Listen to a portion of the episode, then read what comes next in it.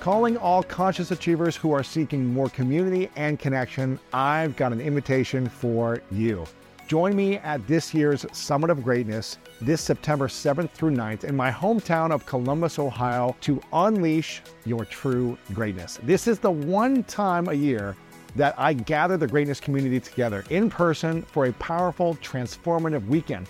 People come from all over the world, and you can expect to hear from inspiring speakers like Inky Johnson, Jaspreet Singh, Vanessa Van Edwards, Jen Sincero, and many more. You'll also be able to dance your heart out to live music, get your body moving with group workouts, and connect with others at our evening socials. So if you're ready to learn, heal, and grow alongside other incredible individuals in the greatness community, then you can learn more at lewishowes.com slash summit 2023. Make sure to grab your ticket, invite your friends, and I'll see you there.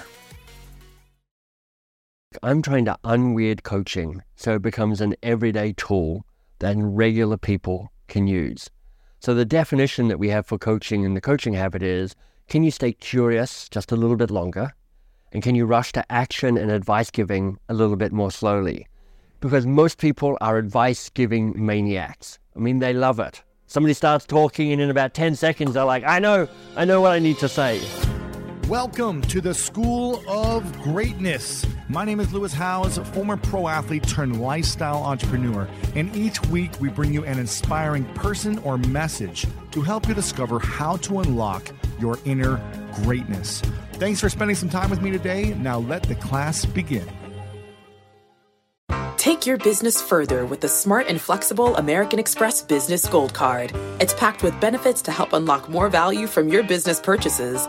That's the powerful backing of American Express. Learn more at americanexpress.com slash business gold card.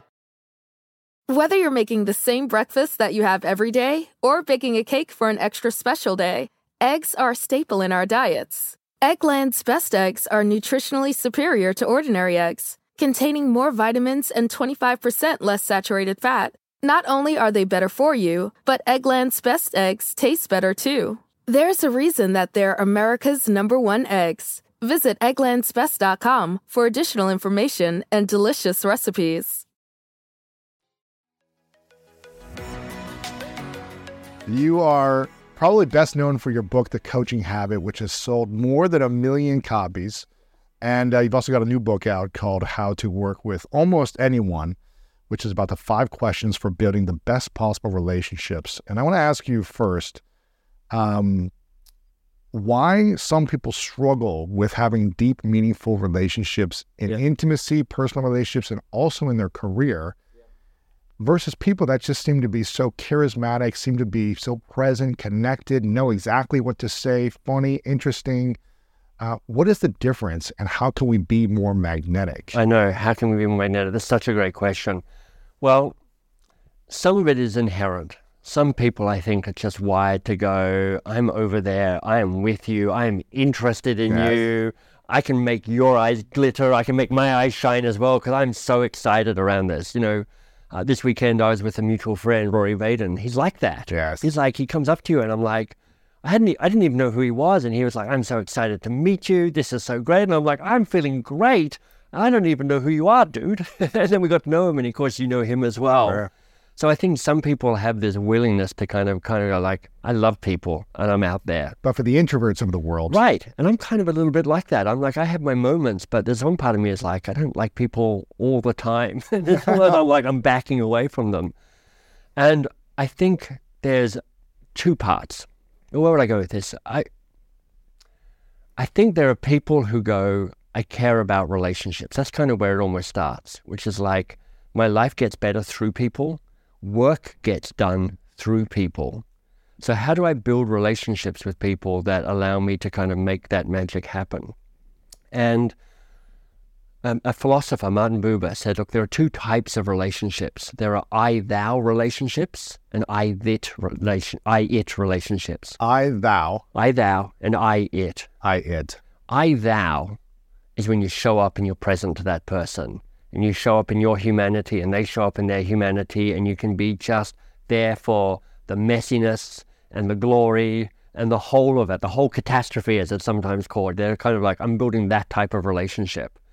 And I it relationships are a little bit more on that kind of transactional, mechanical, I'm trying to get something from you here.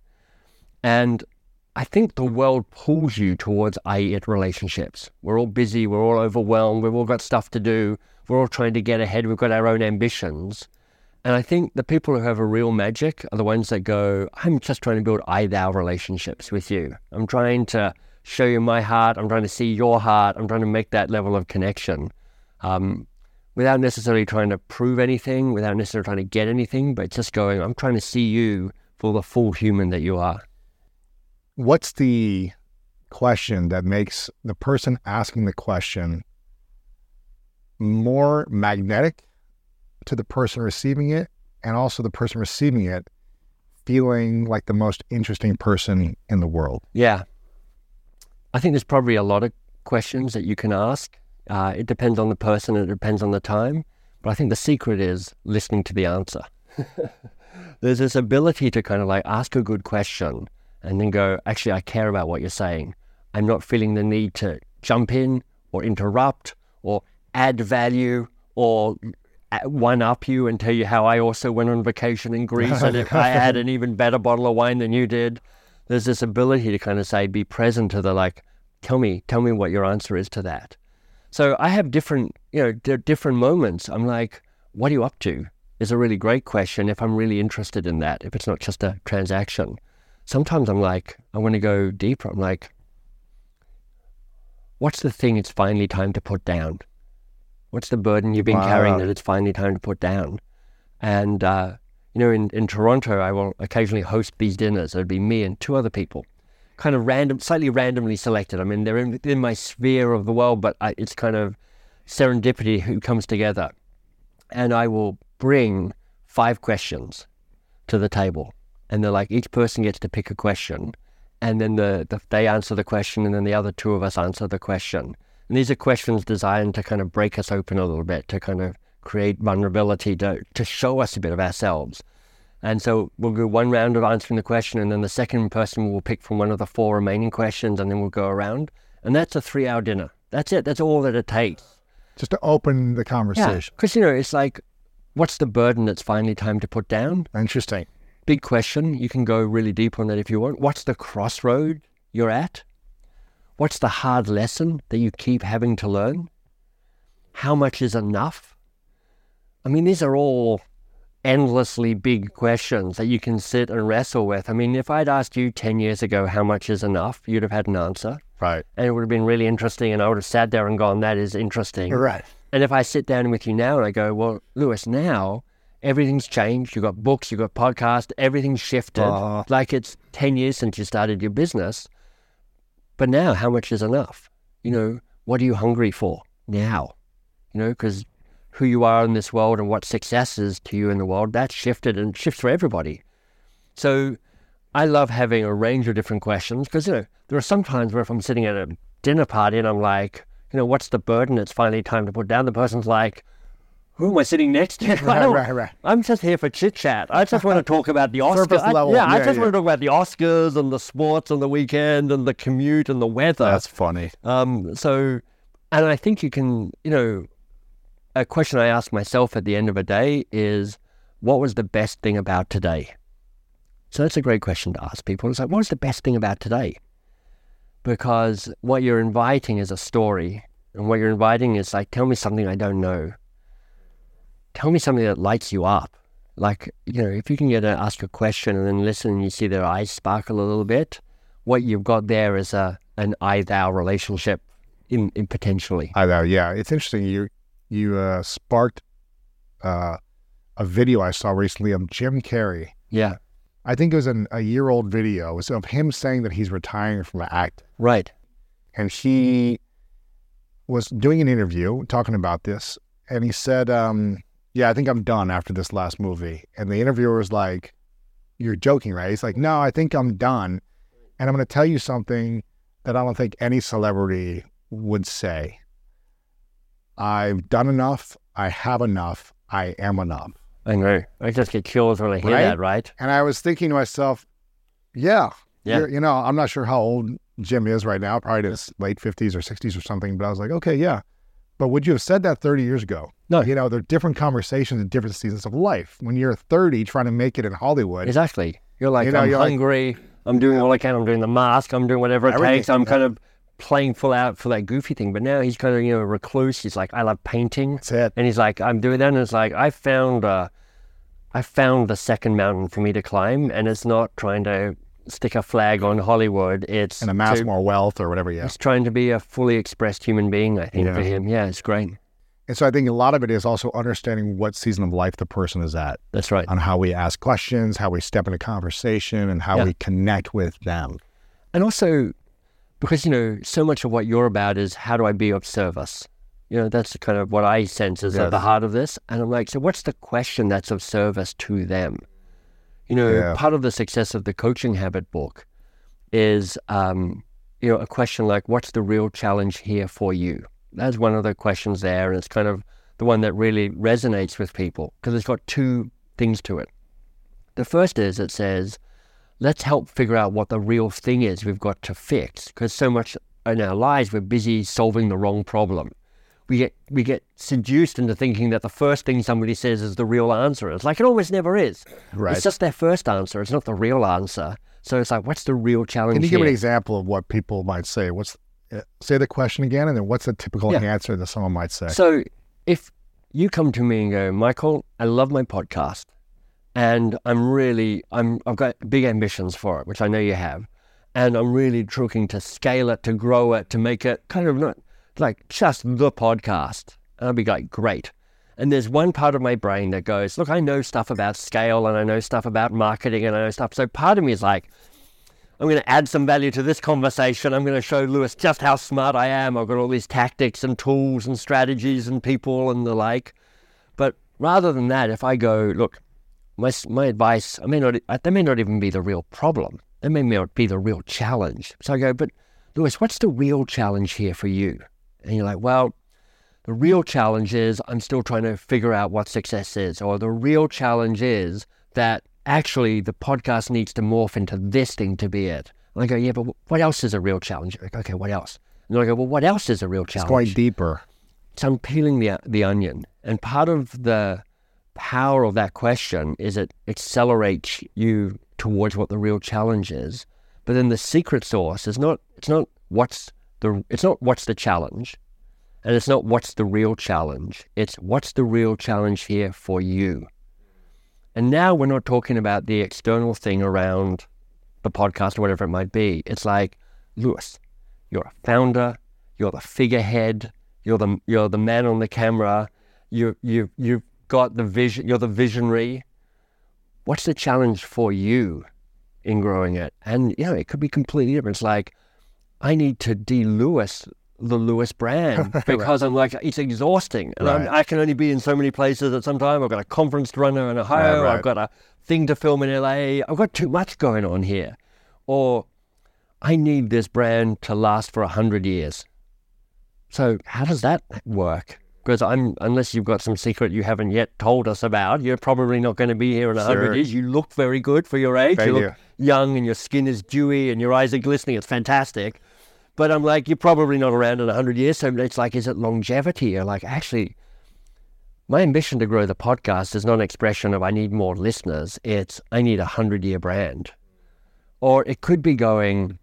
Um, you know, I'm right thinking your your COO has been a long term friend of yours, like mm-hmm. another another mm-hmm. guy from uh, Ohio. You're mm-hmm. like, it's all going down with him. Hmm. I, it was so good for so long. I, I trusted him with everything, but now he's turned on me, or we've just grown apart. And actually, I need somebody with a different level of skill. So who knows what? I'm just making all Sure, of this sure, up, sure. of course. But the the power of it is adding for you onto the end of the question because now I'm getting you to hold the mirror up. It's like I get that's the big challenge. But what's hard about this for me? And all of this is to say, here's how you ask a question in service of the other person. Wow. I'm me giving you all my answers is often in service of me looking smart. Sure, I'm trying to add value and help, but because I want you to think I'm a really great guest and uh, you want to invite me back, and you, you think this is a that this is even smarter than Simon Sinek, who I was talking to earlier today, and Simon Sinek's a smart guy. Yeah. But actually, it's like this whole thing about being other oriented can be so powerful. Right. Why do you think the coaching habit has blown up in this massive success, sold over a million copies? What is at the heart of that that people struggled with and you were able to give a solution to? Yeah. Um, I think it unweirds coaching because coaching comes with a lot of baggage. You know, people, there, there are people in the coaching community, and I know lots of listeners are part of that. They're like, oh, we get it and we love it. And we've, you know, we've kind of drunk the Kool Aid or whatever the saying is. So they're, they're all for it. But for lots of people out in the world, they're like, I don't know, what is coaching? Is it sports coaching? Is it life coaching? Is it ADHD coaching? Is it therapy? There's a, just a lot of stuff that comes. Is it about fixing somebody who's broken? You know, there's a lot of stuff that comes with this. And when I was writing the coaching habit, I was really clear who I wanted to serve. It's like you are a mid-level to mid-senior level professional. You like your job. You're you're a little stressed. You you've got a good team, but you're like I could be doing better. You're overworking. You become the bottleneck to your own team. And I'm like, I'm trying to unweird coaching so it becomes an everyday tool that regular people can use. So the definition that we have for coaching in the coaching habit is can you stay curious just a little bit longer? And can you rush to action and advice giving a little bit more slowly? Because most people are advice giving maniacs. I mean, they love it. Somebody starts talking, and in about 10 seconds, they're like, I know, I know what I need to say. Why is that the wrong approach in building magnetic connections, relationships, deeper relationships by giving advice to someone when they come to you with a problem? Oh, that's such a Whether good question. Whether it be in your career or an intimate relationship. Yeah, that's such a good question. So, um, a mentor of mine, a teacher called Ed Schein, just died six months ago in his 90s, but he wrote an amazing book called Humble Leadership. And in that, he talks about how relationships can be level up or level down. And it's about the kind of the status and the authority and the control that you have in that relationship. And here's the irony, the paradox of trying to be helpful by giving advice. As soon as somebody comes to you and goes, blah, blah, blah, this is my challenge, and you're like, great, I already know what the problem is. I know what, I, I barely know you, but I'm pretty sure I have the solution here. You, you one up them and you actually diminish them in a little bit. So, ironically, if you rush in with your advice, you create resistance from the person who you're desperately trying to help because you're doing it because you have a good heart, but there's that point of resistance. What's powerful about slowing down the rush to advice giving, so it's not not giving advice, it's like slow it down, is that you keep giving them power and you keep giving them authority and you keep the focus with them. It's like, how do you do that? Well, I go, what's the challenge for you?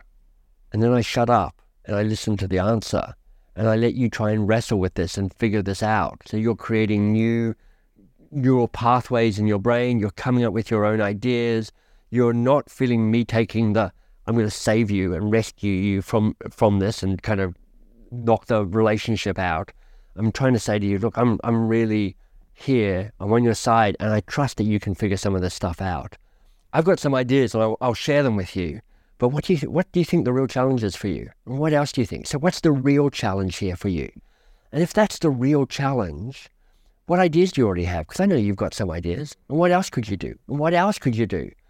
And so I'm getting them to do all the work in service of them feeling empowered, becoming smarter, feeling that they still own the issue. I'm, you know, when I think about coaching, I think about fierce love. Like, love meaning I am on, on I want them to be the best they can be. I want them to have the impact they want to have in the world. But fierce meaning I'm not going to rescue them or save them or be nice to them necessarily. I'm going to push them and provoke them a little bit. Um, and I think great coaching can have an element of that kind of fierce love to it. And that's what asking a good question and saying, How far can you get without me?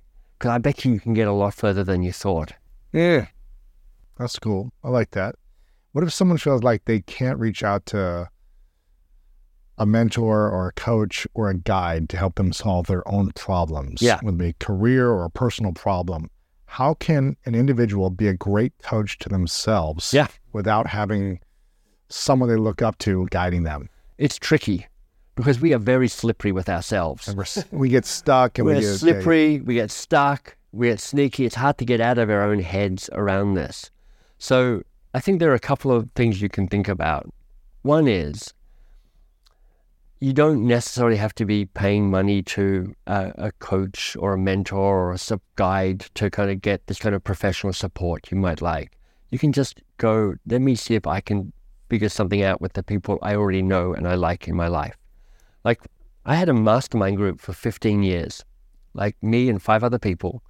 We would check in pretty much daily, like like three or four days a week. We just like, here's what I'm up to. We talk on the phone every two weeks. And then once a year, we get together for three or four days to hang out and have fun and go, kind of go deeper. And that was free. But we're like, we're going to support each other in terms of what we Yeah. can do here. So I do think there's a way that you can be the person who reaches out and says, hey, what if we supported each other? Because I could do with a bit of support, and maybe you could do with a bit of support, and let's do our best guess to figure this out. One of my favorite parts about my job is that I get the opportunity to travel a lot. And in fact, I'm recording this right now while I'm in Mexico. And actually, I was thinking about something that I wanted to share because I get a lot of questions from so many people about different side hustle ideas. So here's one for those of you out there that are on the go a lot like I am or traveling a lot. When you're staying in your Airbnb on your trips, have you ever thought about how you could be making extra money by hosting through Airbnb while your home is vacant? If you're interested in an extra stream of income, Airbnb hosting is an easy place to start, and it's like giving your home some company while you're away. Your home might be worth more than you think. Find out how much at airbnb.com/slash host. So listen, we all know life is full of yada yada, like those quote unquote free trials that somehow still charge your card for something, or when companies have those sneaky gotchas hiding deep in the fine print. And I know you've dealt with yada yada before, like those bills that keep going up and up for no reason at all, or when budget airlines promise a cheap fare but then charge you for every little thing until you realize you're paying more than you would have somewhere else. And yes, it is possible to outsmart yada yada, like triple checking airline deals to make sure all you need is already included, but you don't take yada yada in life. So don't take yada yada from your wireless provider. Metro by T Mobile has no contracts, no credit checks, no surprises, and nada yada yada. Stop by one of over 6,000 Metro stores nationwide. When you get a new car or a new home, your first reaction might be to say things like, oh yeah, or I can't believe it, or booyah. But what you really want to say is the one thing that can get you the help you need. Like a good neighbor, State Farm is there. State Farm is there with the coverage you need for your car, your home, and even boats, motorcycles, RVs, and other things that matter to you. With a State Farm agent, you know someone is there to help you choose the coverage you need. With so many coverage options, it feels good knowing you can find what fits for you. And when you need ways to get help, State Farm gives you options there too. In person or on the phone with your local agent or on statefarm.com, where their award winning app, State Farm, lets you do things your way. So when you need help protecting the things that matter most, remember to say, like a good neighbor, State Farm is there. But if that feels too much, I think that's when you come into the power of something like journaling. Because in some ways, you've got to get out of your own head. So, you know, when I'm uh, when I'm journaling, I, I tried doing like the two minute morning stuff, you know, where you like write pages every morning. I'm like, I just I just can't do that. I just Sure. don't have enough to say, or I'm too bored, or I want to check my email. Yeah. So I have I have three questions at the start of the day and two questions at the end of the day. The three questions at the start of the day for me are, um, what do I notice?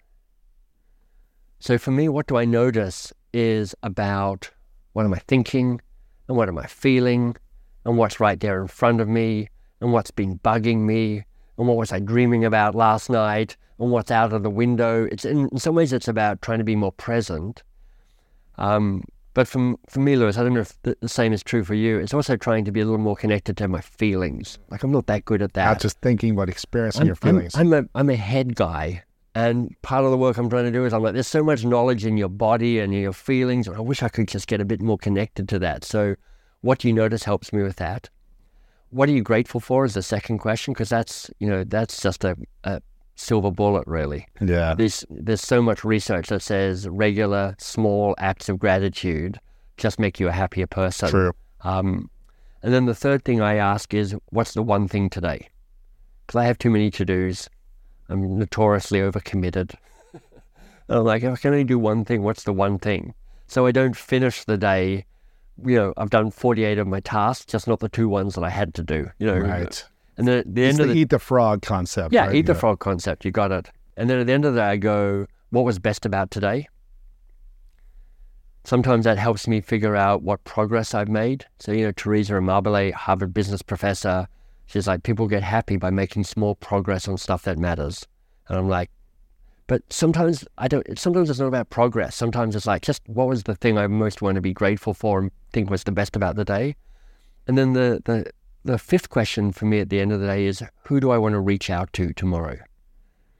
Because uh, not only is there all sorts of research about an increase in loneliness in America and in Canada and across the world, but like I feel lonely. I feel a bit isolated. I'm like, I know lots of good people and I'm not naturally wired to be reaching out to them. So who do I want to reach out to to keep being the person who says, let's connect? Let's build those I thou relationships. Let me be still present in your life. I like those questions. So these are five questions, three in the morning, two at night to ask Yeah. yourself to be more present, to be more connected to who you are, what you're up to in life. Um, so the I thou relationships Yeah. is about service and relationship with others, right? It's it's kind of like showing up fully. So I have a sense of who you are. You're present with me. I'm not just getting the mask. Yeah. I've got the mask off. And even if I've got a mask on, I'm like, I know the mask you're wearing, and I have a sense of what's behind that mask. Because you know, you take off one mask, and there's another more subtle mask. Yeah. You know, there's a, there's there's masks all the way down in some ways, but it's like you're getting close to putting aside that. You're not trying to necessarily kind of prove status with each Yes, other, kind of one up each other, but you're just like, Mm. I'm seeing the best of you, and I'm doing the best I can to bring out the best of you, and you're doing the same for me. That that's the magic. Yeah, that's Yeah. beautiful. And how does the the coaching habit support with I thou relationships? Yeah. This is what I love about this question, Lewis, is it gets to the the thing that I mostly don't talk about with the coaching habit, which is kind of the the way it disrupts hierarchy and it disrupts power. So most of my work happens in a corporate setting. I mean, the coaching habit gets read everywhere. I get you know, letters from parents and letters from pastors and letters from sports coaches. So it's transcended that. But I wrote it thinking of this middle manager. And organizations have a way of just setting people up in hierarchy with each other, which is inherently an I it relationship. Yes. And if you're the boss and somebody comes to you with a problem, lots of us go, My job is to have the answer, which freaks bosses out because they're like, There's so much going on. I don't know the answer. I barely know the answers to the stuff that I'm responsible for, yet alone the answers for the stuff you're responsible Right, for. right, right. But they're like, this is how I this is how I help, this is how I prove value, this is how I prove my authority. And what you're doing in answering a question is you're handing the humanity back to that person saying, Look, I'm gonna I'm gonna raise your status and raise your authority and give you the autonomy, the competence and the confidence and the self sufficiency to figure this stuff out itself. And in doing that, you're really saying, I'm, I'm, I'm giving you your full humanity. I'm not taking it away right, from you. right. And I think in that moment, you have this opportunity to be human to human as you work together rather than boss to subordinate. Interesting. Yeah. And what are the main questions that every coach should use to effectively empower the person they're communicating with Yeah. and build a deeper relationship? Well, in the coaching habit, there are seven good questions. I mean, there are five different questions in this new book, but um, in the coaching habit, there are seven good questions. So I can give you a taste of those. Yes. The first, um, the, the bookends, question one question seven. So if people are, are listening and they're like, you know, I'd quite like to to be more coach-like, stay curious longer, but how do I start? you know, it's like I, I'm sure I could do it if I got going, but I'm not quite sure what the first thing is. The the kickstart question is, what's on your mind? And what's really powerful about that is it's not what's on the agenda, and it's not what what do we always talk about, and it's not here's what I want to talk about. It says what's on your mind. What are you excited about, or worried about, or nervous about, or just feel like it's like I've, this is the thing I've got to talk about. So it's again, it's this act of giving and uh, sharing of authority and autonomy. And the, the the final question in the series, so if this is the bookends, how to start and how to finish, is the learning question: is what was most useful or most valuable here for you in this conversation? in this conversation? And I I do this, you know, I was just speaking at a group of you know in front of 500 people yesterday, and at the end of this session, I'm like, turn to the person next to you and like, what was most useful and most valuable for you? And what's amazing is it's never really what I think. and again, it's when you ask this question, you get a, a- two gifts, three gifts. One is you help them name the thing that they're taking away, and they might have missed it otherwise. So they're actually going, okay, I'm actually articulating what was most useful, and when they do that, neuro- neurons fire, and people remember the stuff. Yeah, yeah. Secondly, and here's the gift you get to hear what was most useful and most valuable. And sometimes it's different from what you were thinking. And sometimes you're thinking, that wasn't valuable at all, that conversation. I just was, I was just jazz handing my way through the whole thing.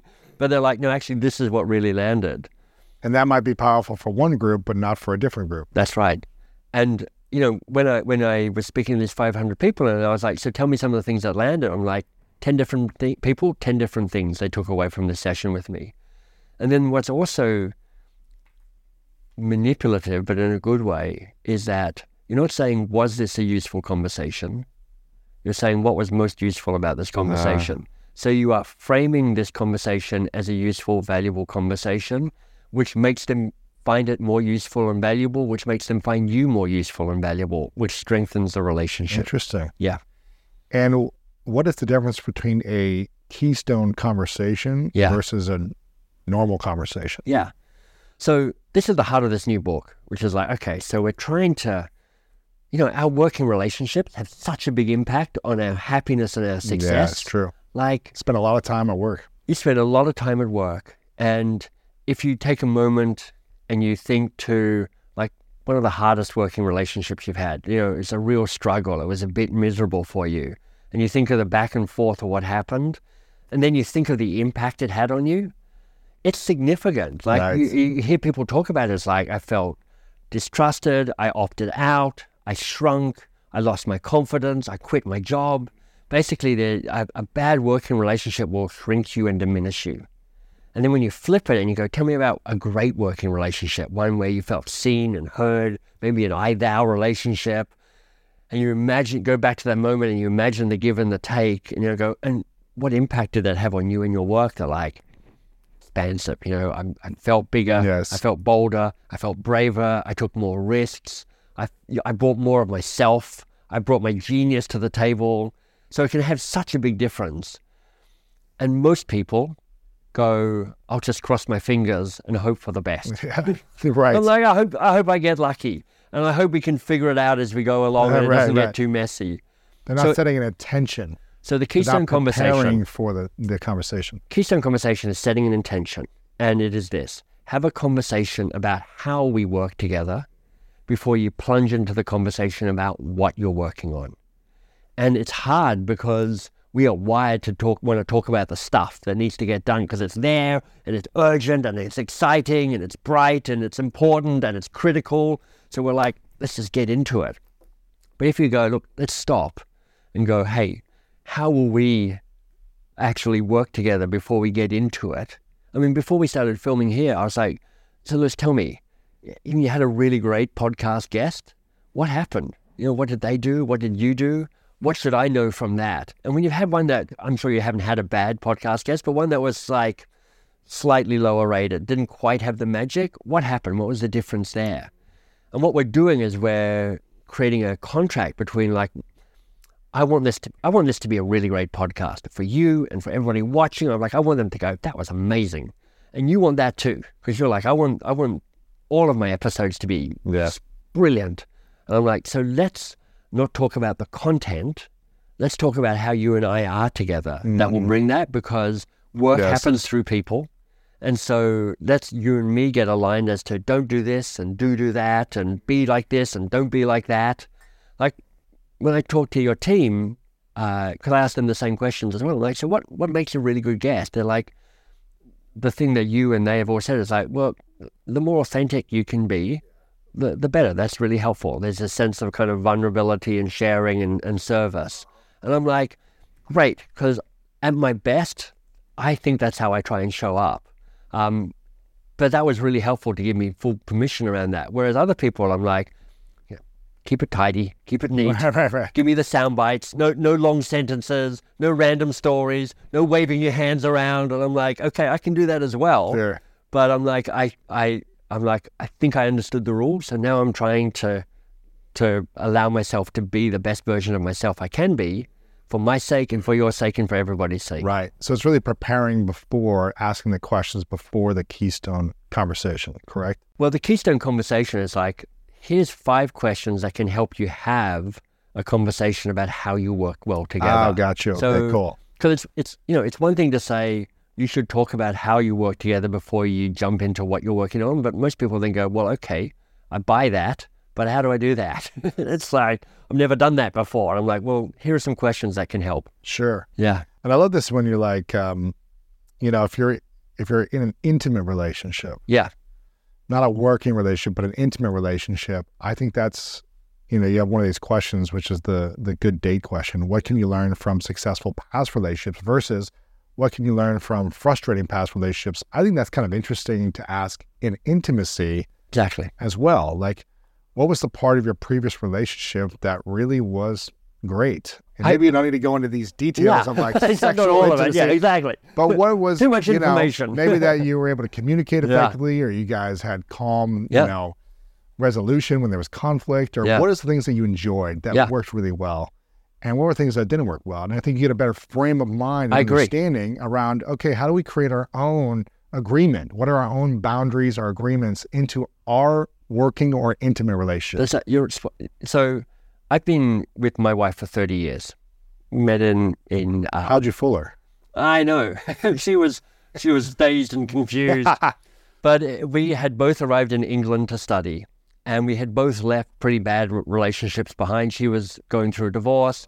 I'd made a mess of the previous relationship I had, in part because she was in Australia and I was going to Oxford, and it was all getting complicated. And we ended up sitting next to each other um, on a bus from Oxford to Stratford upon Avon to go see some Shakespeare play. And it's a long and windy road, and we'd been dating like maybe two or three dates. It was really, really early on. And we just somehow fell into this conversation about what are we what are we up for? Like I was 25, she was 36. So we were kind of old enough to go, we want to we want to figure this out. We we're, we're like it's not we're, we're not kids anymore. We've got a bit of experience. Let's actually try and do this. So we actually had this conversation.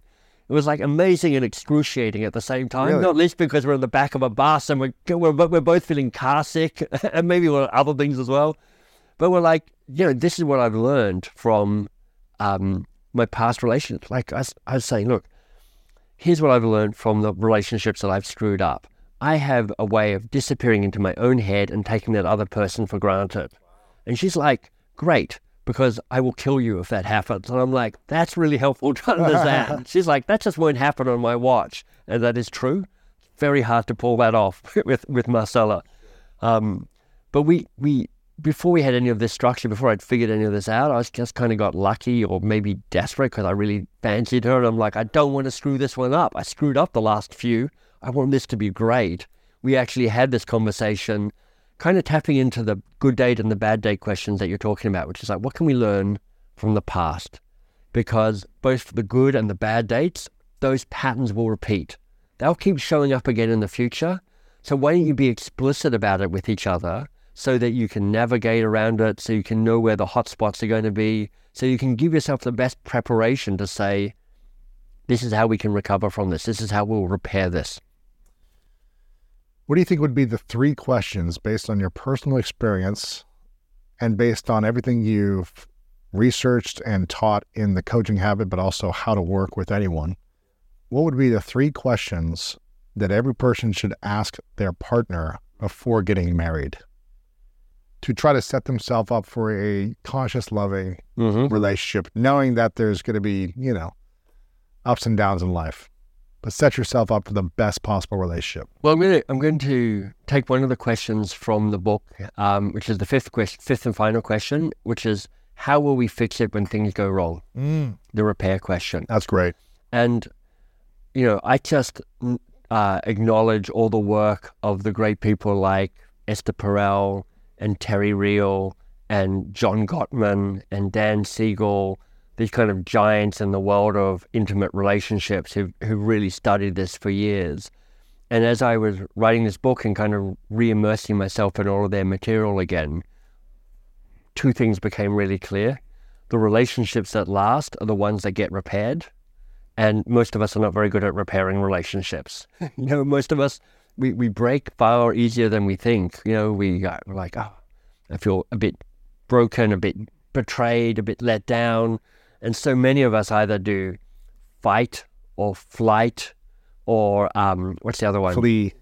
It, you know, uh, uh, Terry Real. Freeze. Yeah. Yeah. Terry Real said it was um, uh, freeze and flee are, are two options, but the third one that he suggests, which I really like, is fix. Fight, flight, or fix. fix. Interesting. Which is kind of moving into rescuer mode. Right. Like if you know the drama triangle, which is um, comes from a, a, a psychologist called Stephen Karpman. He's like, when relationships get dysfunctional, three roles play out. There's the victim, there's the persecutor, and there's the rescuer.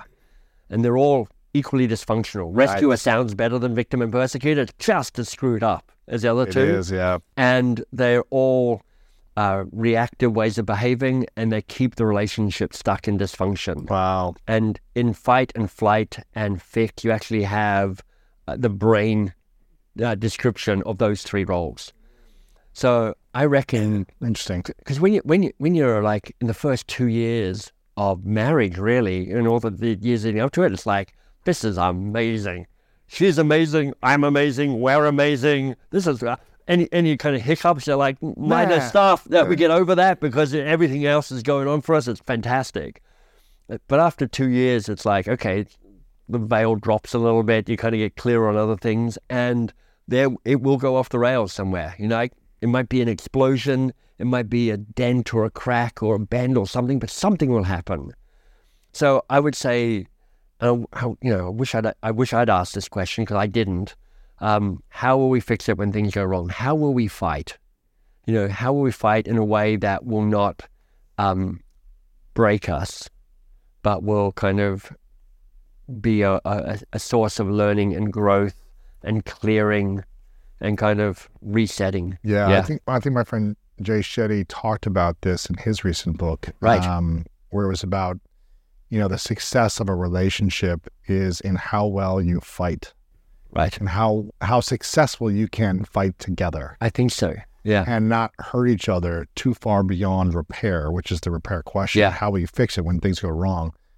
And I think it's, you know, death by a thousand paper cuts. Like the more you hurt someone little Yeah. by little, it's just like I just don't care anymore Yeah. if you don't learn to repair it.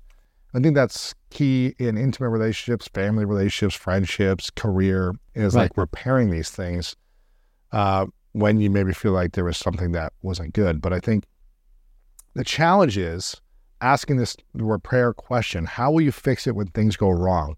Whether you're making the same breakfast that you have every day or baking a cake for an extra special day, eggs are a staple in our diets. Eggland's best eggs are nutritionally superior to ordinary eggs, containing more vitamins and 25% less saturated fat. Not only are they better for you, but Eggland's best eggs taste better too. There's a reason that they're America's number one eggs. Visit egglandsbest.com for additional information and delicious recipes. Sometimes it takes a different approach to help you unlock your true potential. With Capella University's game changing FlexPath learning format, you gain relevant skills you can apply to your career right away.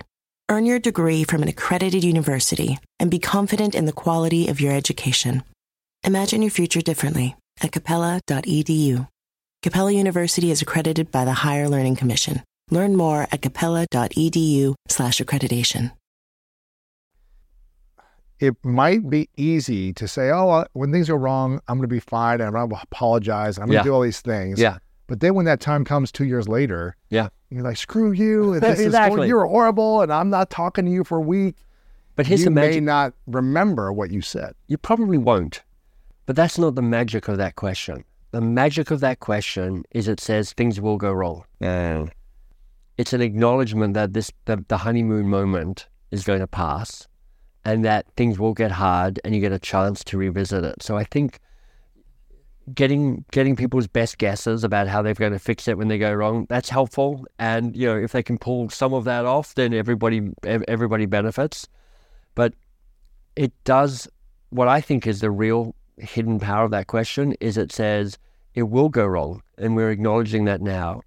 And when we say how will we fix it when things go wrong, we're acknowledging a shared commitment to wanting to fix it.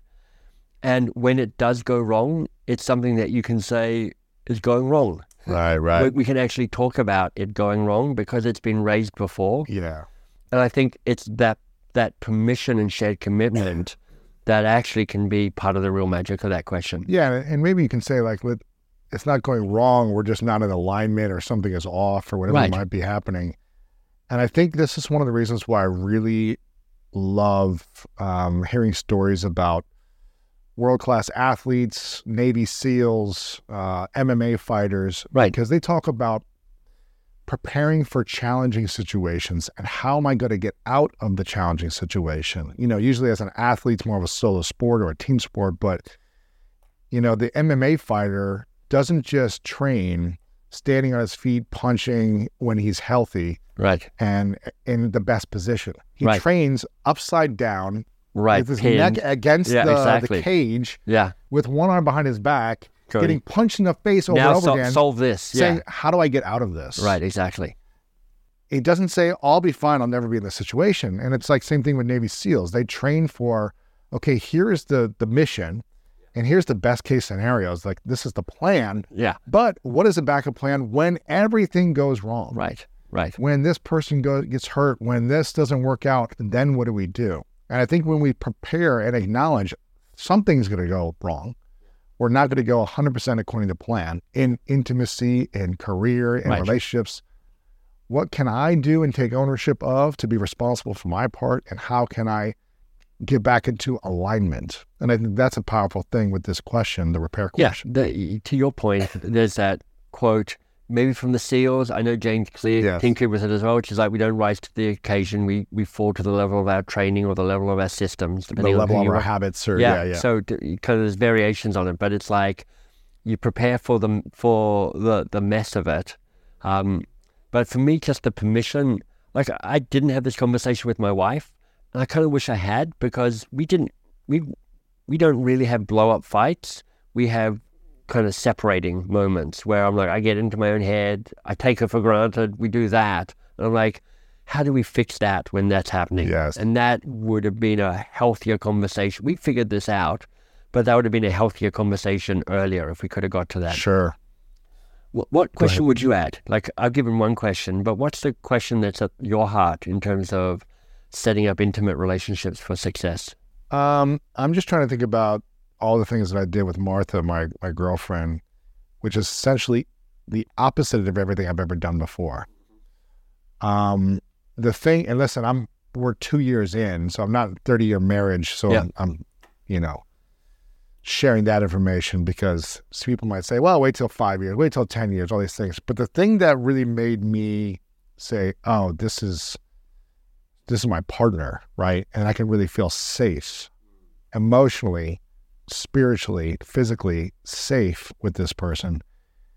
It's early on I said, listen, um, I've made a lot of mistakes in my past relationships. Um, and none of my past relationships have worked. But in each one of them, I wanted to do therapy when they weren't working. Right. And the partners that I chose never wanted to do therapy with me. Right. They were resistant. They Yep. It took a year and a half, two years of like it not working and me saying, Hey, can we do this and find support? Yeah. And they never wanted to do it. Um and I said, listen, this isn't really an ultimatum, but I want to feel emotionally safe. Would you be open to going to therapy in the beginning of the relationship? Not when things have Yeah. problems in the future, but can we go together now? Yeah. She was like, 100%. That'd be amazing. I'm I'm down for whatever. she was like, I've always wanted to do Uh, that too. Yeah. I felt like, okay, just her acknowledging that. Yeah. And then us doing it has been a beautiful foundational process of a safe space to, to talk about maybe touchy or uncomfortable conversations to create boundaries, agreements, and commitments, which has not, you know, removed all friction or Yeah. or conflict, but has removed a lot of it and Yeah. given us a lot more grace and flexibility and freedom to have courage to communicate when there's something that ah, that didn't feel right. Let's Right. talk about it. Yeah. And that was a beautiful thing, just asking that question. So I don't know what that question is. It's not the therapy question, but it's more like, Yeah. hey, are you open to having outside support Right. and having these conversations? Yeah. It's really if powerful. needed? And so for me, that was that was a beautiful, beautiful, yeah, beautiful conversation. Well, you know, the question it relates to in the book is the bad date question. The bad date. Which is like, what can we learn from frustrating past relationships? And it's like, and this these are my words, not yours, Lewis. But it's like when the relationship was hard, I didn't feel like I had the support I needed, and I didn't feel the other person was as committed to repair or fixing it than I was, and that's what I really want in this. And you know, there's That's a good. there's a definition of of uh, like an adult to adult relationship. An adult relation adult to adult relationship is being able to ask for what you want, knowing that the answer might be no. You know, you don't get always get what you want, but being able to ask for what you want is a really rare thing and a really powerful thing.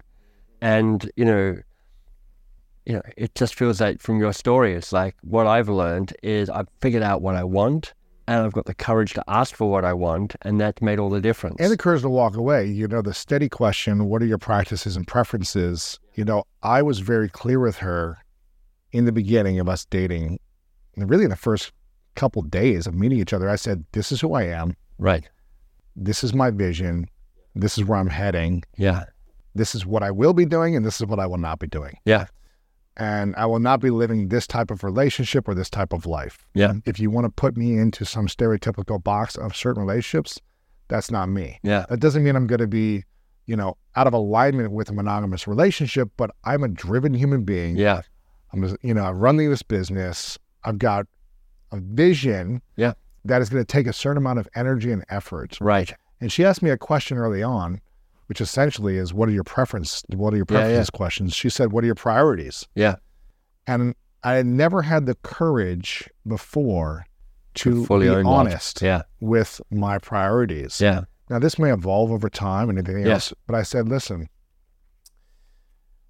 no woman wants to hear what I'm going to tell you.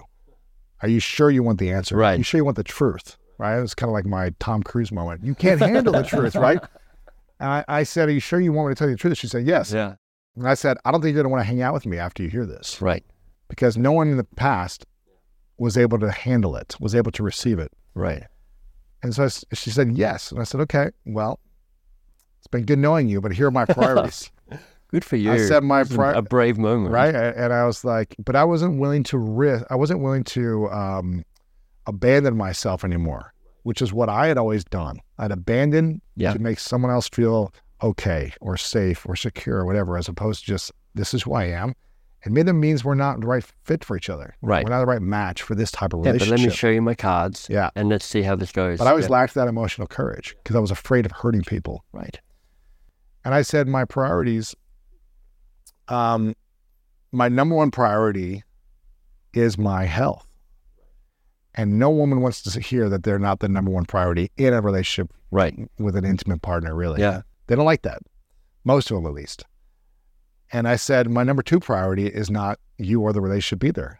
And no one wants to hear they're not number one or number two. Right. Please, number two. yeah, right? exactly. Let's give me a silver medal, exactly, man. exactly. No, and I said my intimate relationship will be my third priority. Now let me give context because I need my health to be a top priority so that I have more energy, focus, and value to you and to my second Yeah, it's priority. that kind of foundational Yeah. thing that allows everything else to be Exactly. built, relationships and business. and yeah, and to my second priority, which is my my vision, my mission to serve people. yeah, And if you hold me back from my health yeah, and I feel unhealthy, I'm not going to be good for you. If you hold me back from my purpose and you try to deter me from that, I'm going to be resentful, frustrated, like antsy. But if you are in alignment that these are my top two priorities, you're going to feel like the number one priority. Well, that's nice. And so it's creating that context and Yeah. conversation, just setting the stage and just being like, you can never pull me away from these things unless there's some emergency or whatever. But it can't be this, I don't want you going to the gym. I don't want you working on your mission. I don't want you. I need you here with me more. And I was Right. like, I'm not that guy. Yeah. Maybe in 10 years, that'll change and I will be. Well, what But right now, I'm not. what was the work you did that allowed you now to ask for what you want and be as clear as that? I needed to heal a lot of my inner child wounds. Right. really and and have a different relationship with my younger psychological self that never got to hear or be validated the way that I needed to validate it and never got to heal or mend painful memories. So it wasn't until I was able to mend the memories of the past and create new meaning around them Yeah. and create a sense of connection and an intimate relationship with my painful wounds Yeah. of repair, that's when I was like, okay, I am safe. I am free. I am peaceful as I am. I don't need to please you to feel loved and accepted and free.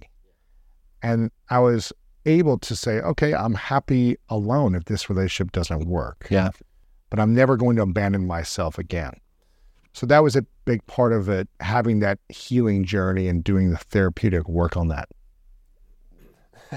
You can go, Michael. Stop interviewing me and stop and don't ask me about my, my partner. But I'm I'm curious to know if you were able to ask her what she wanted, like what her priorities were. Yeah, I asked her, yeah, really, really early on. Yeah. And she, you know, one of these, this conversation where she asked me about my priorities, she was like, I was like, what do you want? What's your vision? And what's your vision for intimate relationship, you know, a committed relationship long term?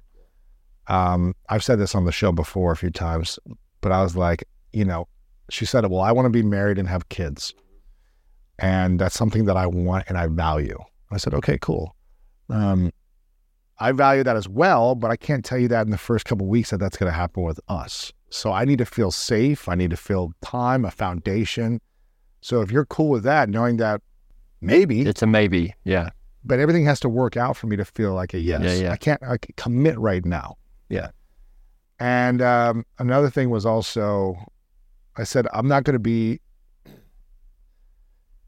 sharing things uh, with what I think is not the role and responsibility that I want when we have kids. Right. And this is the type of, you know, partner that I will be and father that I will be. Now, maybe all this changes. Yeah. And maybe when I have kids and all these things, my my role and responsibility, I'll be more flexible or I'll change or whatever. But I'm telling you, this is where I'm going to be. This is what I will do really well, and this is what I'm not going to do. I'm not going to do these roles and responsibilities as a father.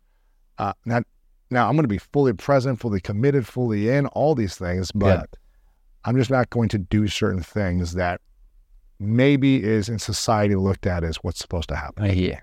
And if you're cool with that, then I feel more seen, safe, and valued. Yeah. Yeah. And she was like, 100%, I'm cool with that. You know, it works for me. So it was, it's just being clear about the future Yeah. and really having conversations about money, you know, intimacy, kids, all these different things early on and not guessing that they were thinking something. Right. Because it's so easy to make up what they believe. Yes. Like you kind of piece No idea. together clues. No you idea. kind of have your own confirmation bias. You have your own secret hopes and wishes, which you then project onto Now, them. Yeah. And mostly, you're like you just you just don't know. Yeah. Like one of the great surprises to me, and that has been kind of foundational to our relationship with Marcella, me and Marcella working, is that like I like the spotlight.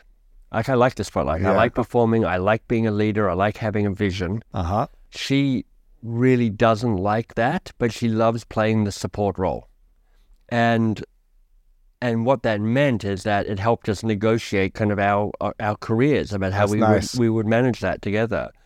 And rather than me going, oh, I feel bad about this because I I'm probably stepping on her toes and I probably need to shrink to allow her to space. We're like, no, we just figured it out that I'm like, this is my job is to be the visionary and to try and change the world and kind of That's a big area of conflict for I think couples where, you know, if you don't feel like you can fully Yeah. be who you're meant to be. Yeah. Or if someone's resentful of your success, I Yeah. had that in a lot of previous relationships where I felt like I would sh- share something I was working on and really excited about, and it was almost like they'd get sad because they Yeah. weren't doing that Yeah. for themselves. So, um, John Gottman, who I mentioned earlier on, who wrote a fantastic book about the secrets of successful marriage.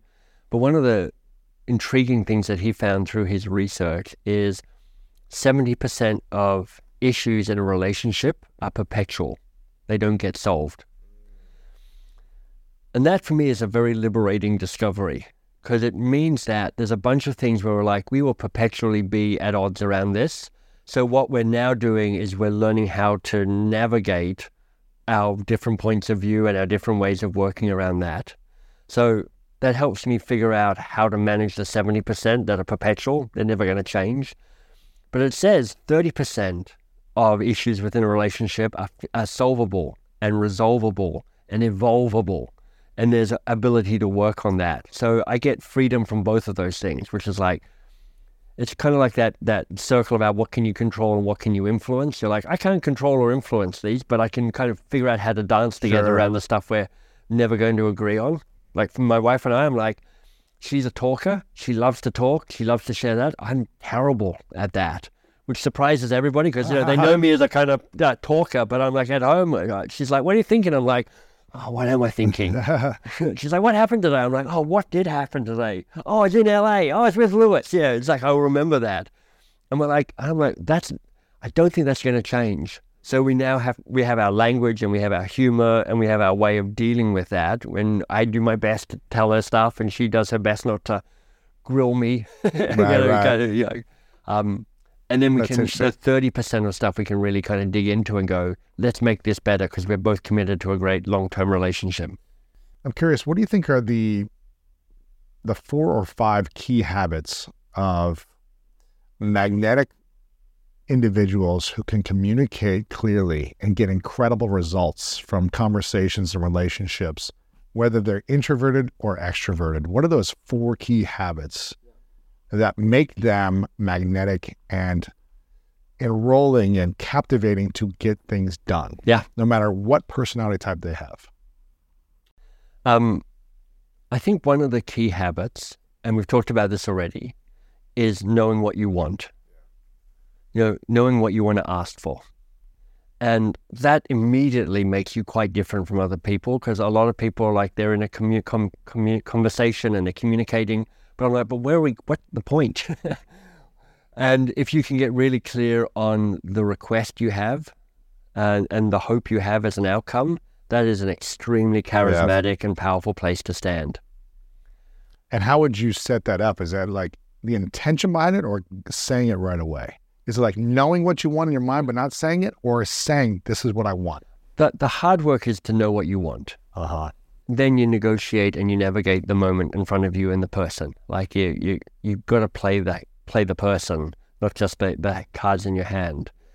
What's helpful for me is to tease apart in any conversation, not just what do I want, but what are the facts and what is the feelings and what are the interpretation of the facts.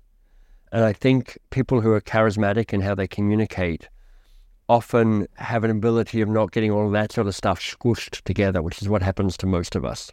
Whether you're making the same breakfast that you have every day or baking a cake for an extra special day, eggs are a staple in our diets. Eggland's best eggs are nutritionally superior to ordinary eggs, containing more vitamins and 25% less saturated fat. Not only are they better for you, but Eggland's best eggs taste better too. There's a reason that they're America's number one eggs. Visit egglandsbest.com for additional information and delicious recipes.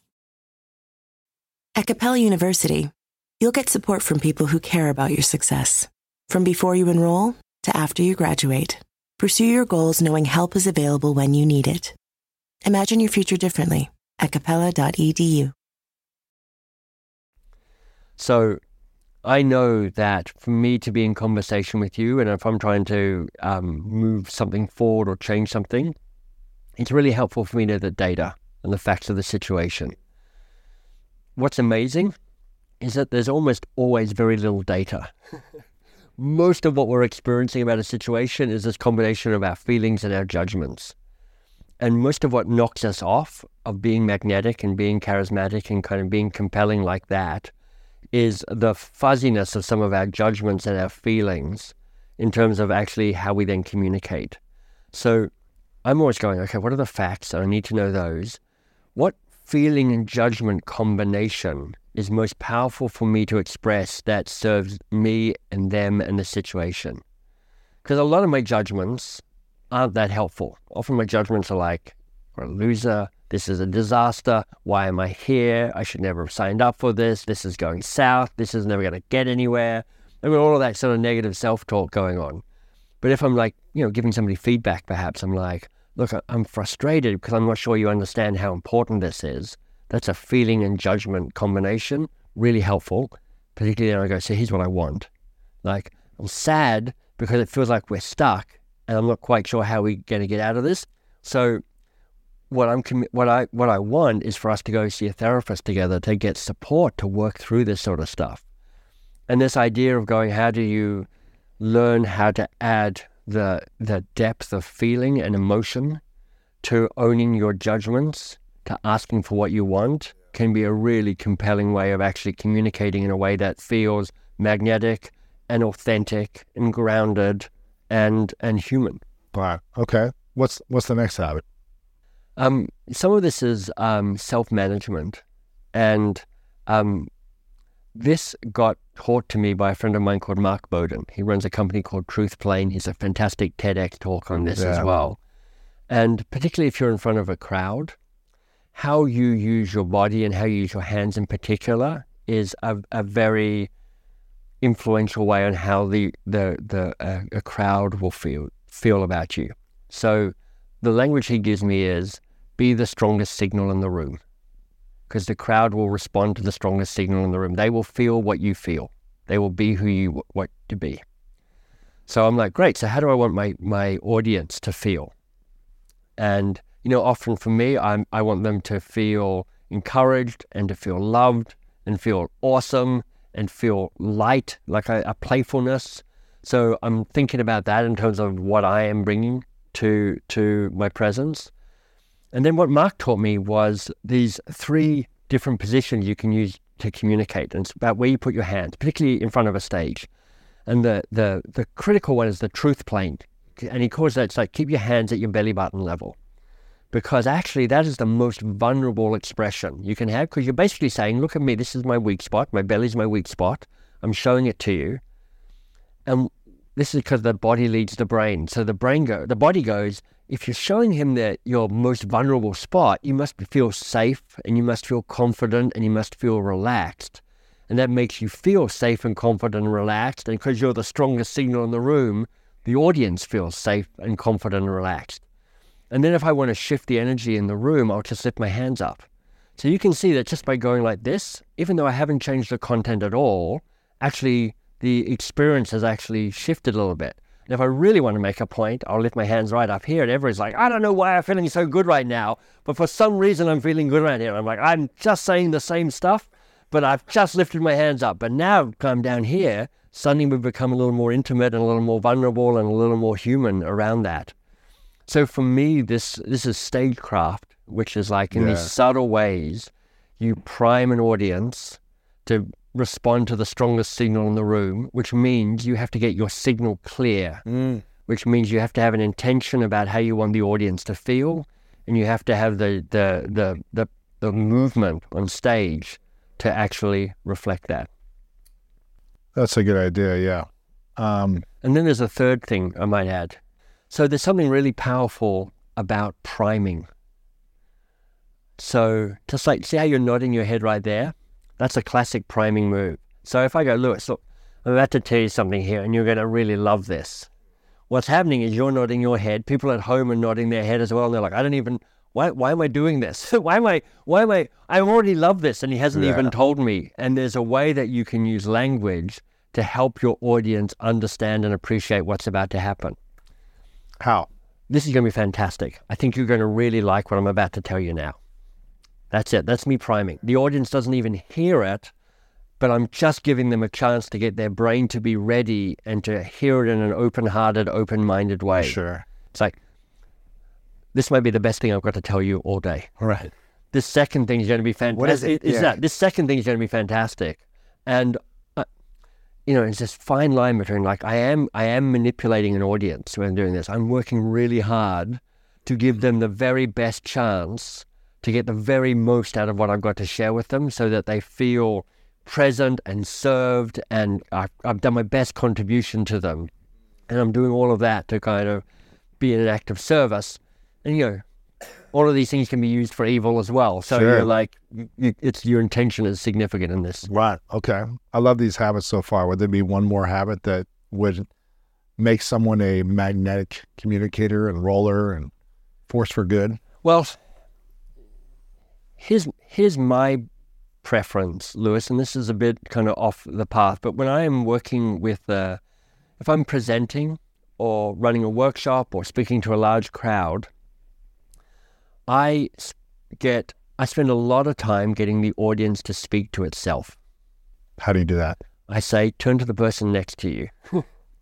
like this is how I start. A, this is how I start a keynote. I'm like, um, I ask them some check-in questions. I go, first of all, on a scale of one to seven, how active do you plan to be with me over the next ninety minutes? And they're like, oh. And I'm like, I don't mind what number you choose. You, you can choose. You're an adult. I'm not bullying you into a seven. yeah. But like, one is I'm right at the back. I'm planning on having a nap. I'm hoping to get my pulse rate down into the low 30s. I didn't even want to be here. Seven is like, I'm stoked to be here. I'm so excited. This is the talk I've been hearing. Like, fantastic. And then my second question is, like, score one to seven. How much risk you to take with me over the next 90 minutes? I don't mind what it is. You choose. But one is no risk at all. I'm hoping to think nothing new, learn nothing new, meet anybody new. I'm hoping this whole thing doesn't affect me at all. Seven, on the other hand, is like, you know, I have poor personal boundaries. You know, I'm going to talk about the incident from my child. I'm talking about my inner child's wounds and how that still makes me cry. When we do the naked thing, I'm going to be taking all my clothes off. That's a seven. Everybody laughs. If you can get an audience to laugh early on, they form as a group and they like you more, they feel safer. That's great. And then the third uh, question I ask is a scale of one to seven, how much do you care about the experience of the other people in the room with you here? One is, I hate these people. This is a nightmare. I'm at this greatness conference and I'm trapped. I don't even like any of these people. I've got, I thought this was an automobile conference. I don't know what I'm doing here. Seven, on the other hand, is like, I love these people. These are my people. I'll do what I can to contribute to the, the group. So I'm inviting people to show up. In some ways, it's a version of how to work with almost anyone, which is like, let's have a conversation about how we be together before we get into the work Mm, that's cool. and I'm priming them to kind of go, look, I'm going to, I want, I'm making a decision on how I'm showing up. I'm making a decision on how much risk I'm taking. I'm making a decision about how I contribute because they hadn't really thought of it before they sat down. They were just there because it said, be in this room at nine o'clock for the, the opening keynote. I, I'm, and, I, and they're kind of in passive rec- reci- recipient mode. Yeah. And then I'm like, now get up and go and find a partner. And I'll often ask one or two questions. It's like, talk about the high point of the week for you. Person with the longest hair goes first. Give them really kind of Sure. certainty about who goes first.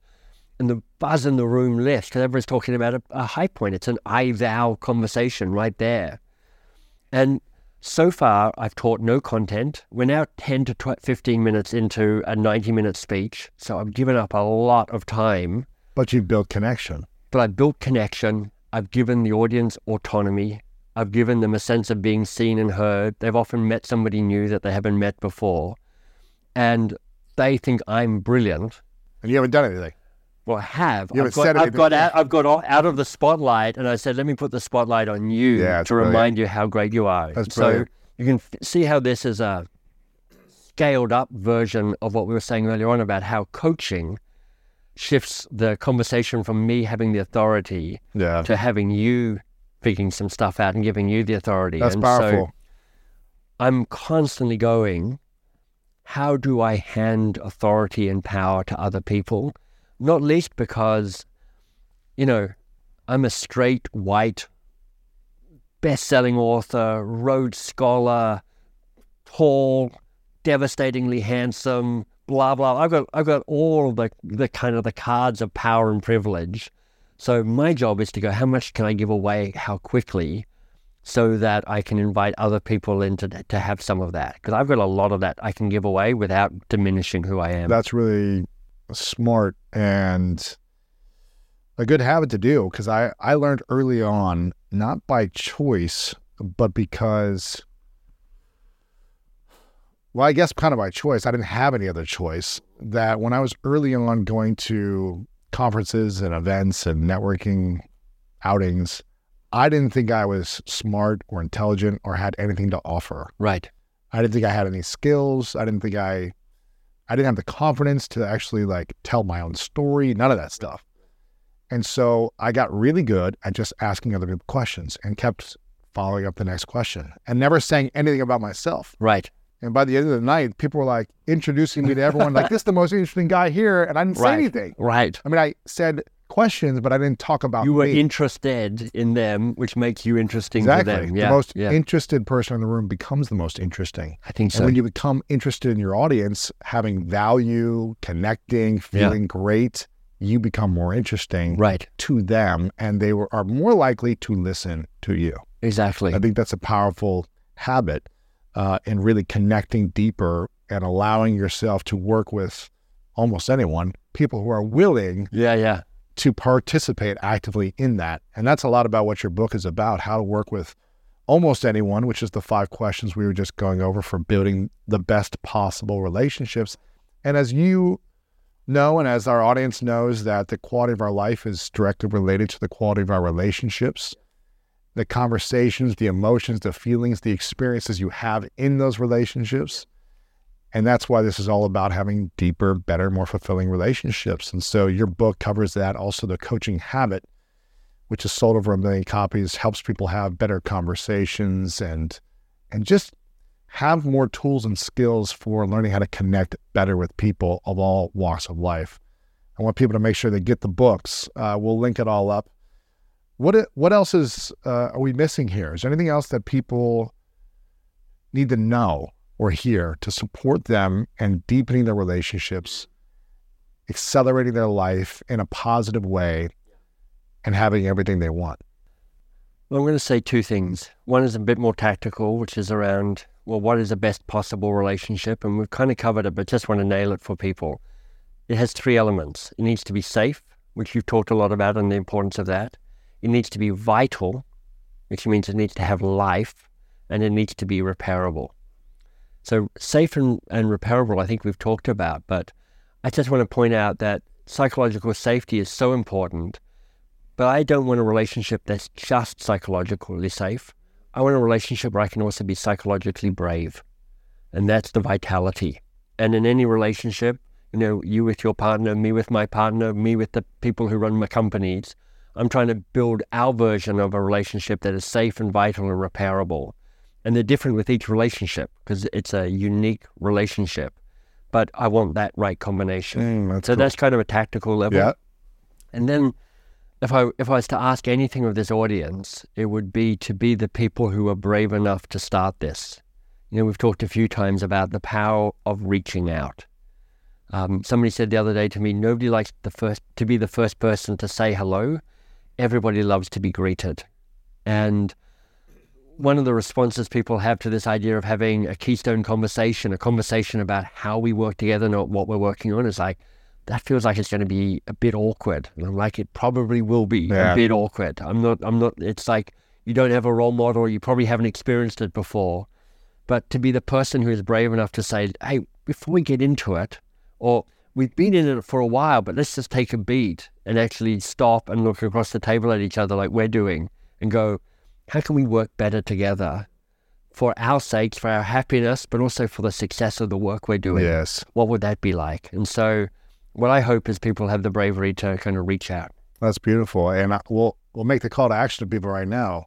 My friend Jesse Itzler says every day he reaches out to three people in his life and asks them interesting questions and gets them to open up. And so I would say to everyone listening or watching, um, you know, to reach out to at least one person a day, send them a text, ask them one of these questions, check in on them, see how they're doing, and let me know in the comments if they uh, if they reply and what sparks from you reaching out and have that courage and that Can't bravery. wait to see this. So- I'm excited to dig into the comments too and see yeah. what happens from this. I think some magic's about to happen. Exactly. Uh, Michael, again, I want to make sure people get the book, How to Work with Almost Anyone. Make sure you guys take take a look at this, get a copy of that and the coaching habit. You're at mbs.works, mbs underscore works on Instagram and all over the place on social media. We'll have all this linked up. Um, you guys can go to Amazon and get the books as well and see everything there. Um, this is a question I ask everyone towards the end of our conversations. It's called the three truths. Yeah. So imagine you get to uh, live as long as you want and accomplish and experience all that you want. But for whatever reason, it's the last day for you on earth, Okay. many years away. Yeah. And for whatever reason, in this hypothetical scenario, you have to take all of your work with you. Yeah. So no one has access to this conversation, Right. any book you've ever written or will create. Yeah. It all goes somewhere else. Yeah. But you get to leave behind three lessons to the world, three things you know to be true from all your experiences that you would want to share as lessons for others. Such What- a good question. What would those three Ah. lessons be for you? Um, the three lessons for me would be stay curious longer because magic starts to unlock when you can stay curious longer. You, you see something new in the people you're curious with. You see the world differently when you're curious. The second lesson would be we unlock our greatness by working on the hard things. So I think that's probably a theme that, that resonates loudly here, but it's like, you know, having the courage to step out to what I would call a worthy goal, something that's thrilling and important and daunting, is not only about doing the work, but it's about cracking you open so that future you can call you forth. There's a, fu- a future version of you, which is the next level of you. And when you do the hard things, that's what opens you up and uh, and allows that next best version to be called forth.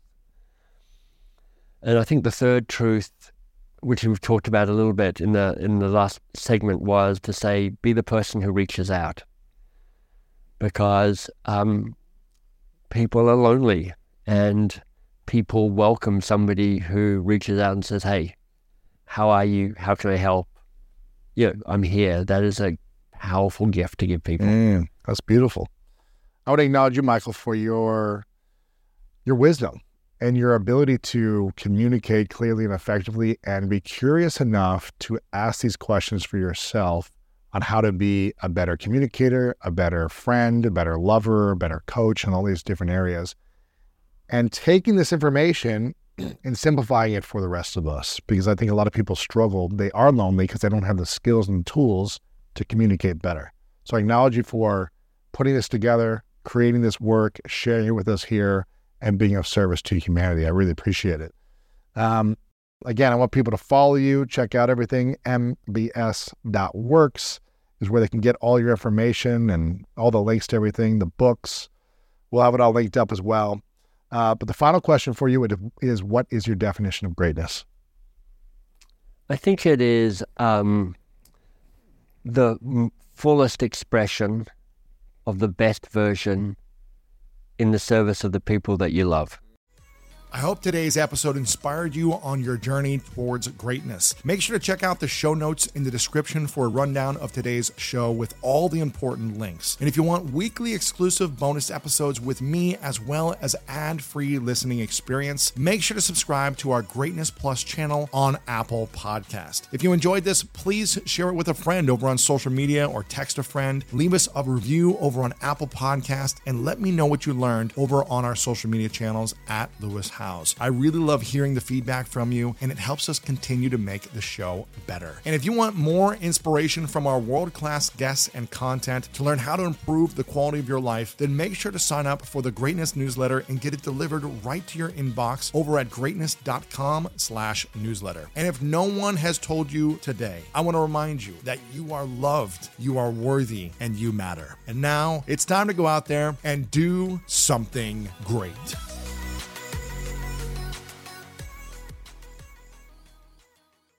Whether you're making the same breakfast that you have every day or baking a cake for an extra special day, eggs are a staple in our diets. Eggland's best eggs are nutritionally superior to ordinary eggs, containing more vitamins and 25% less saturated fat. Not only are they better for you, but Eggland's best eggs taste better too. There's a reason that they're America's number one eggs. Visit egglandsbest.com for additional information and delicious recipes.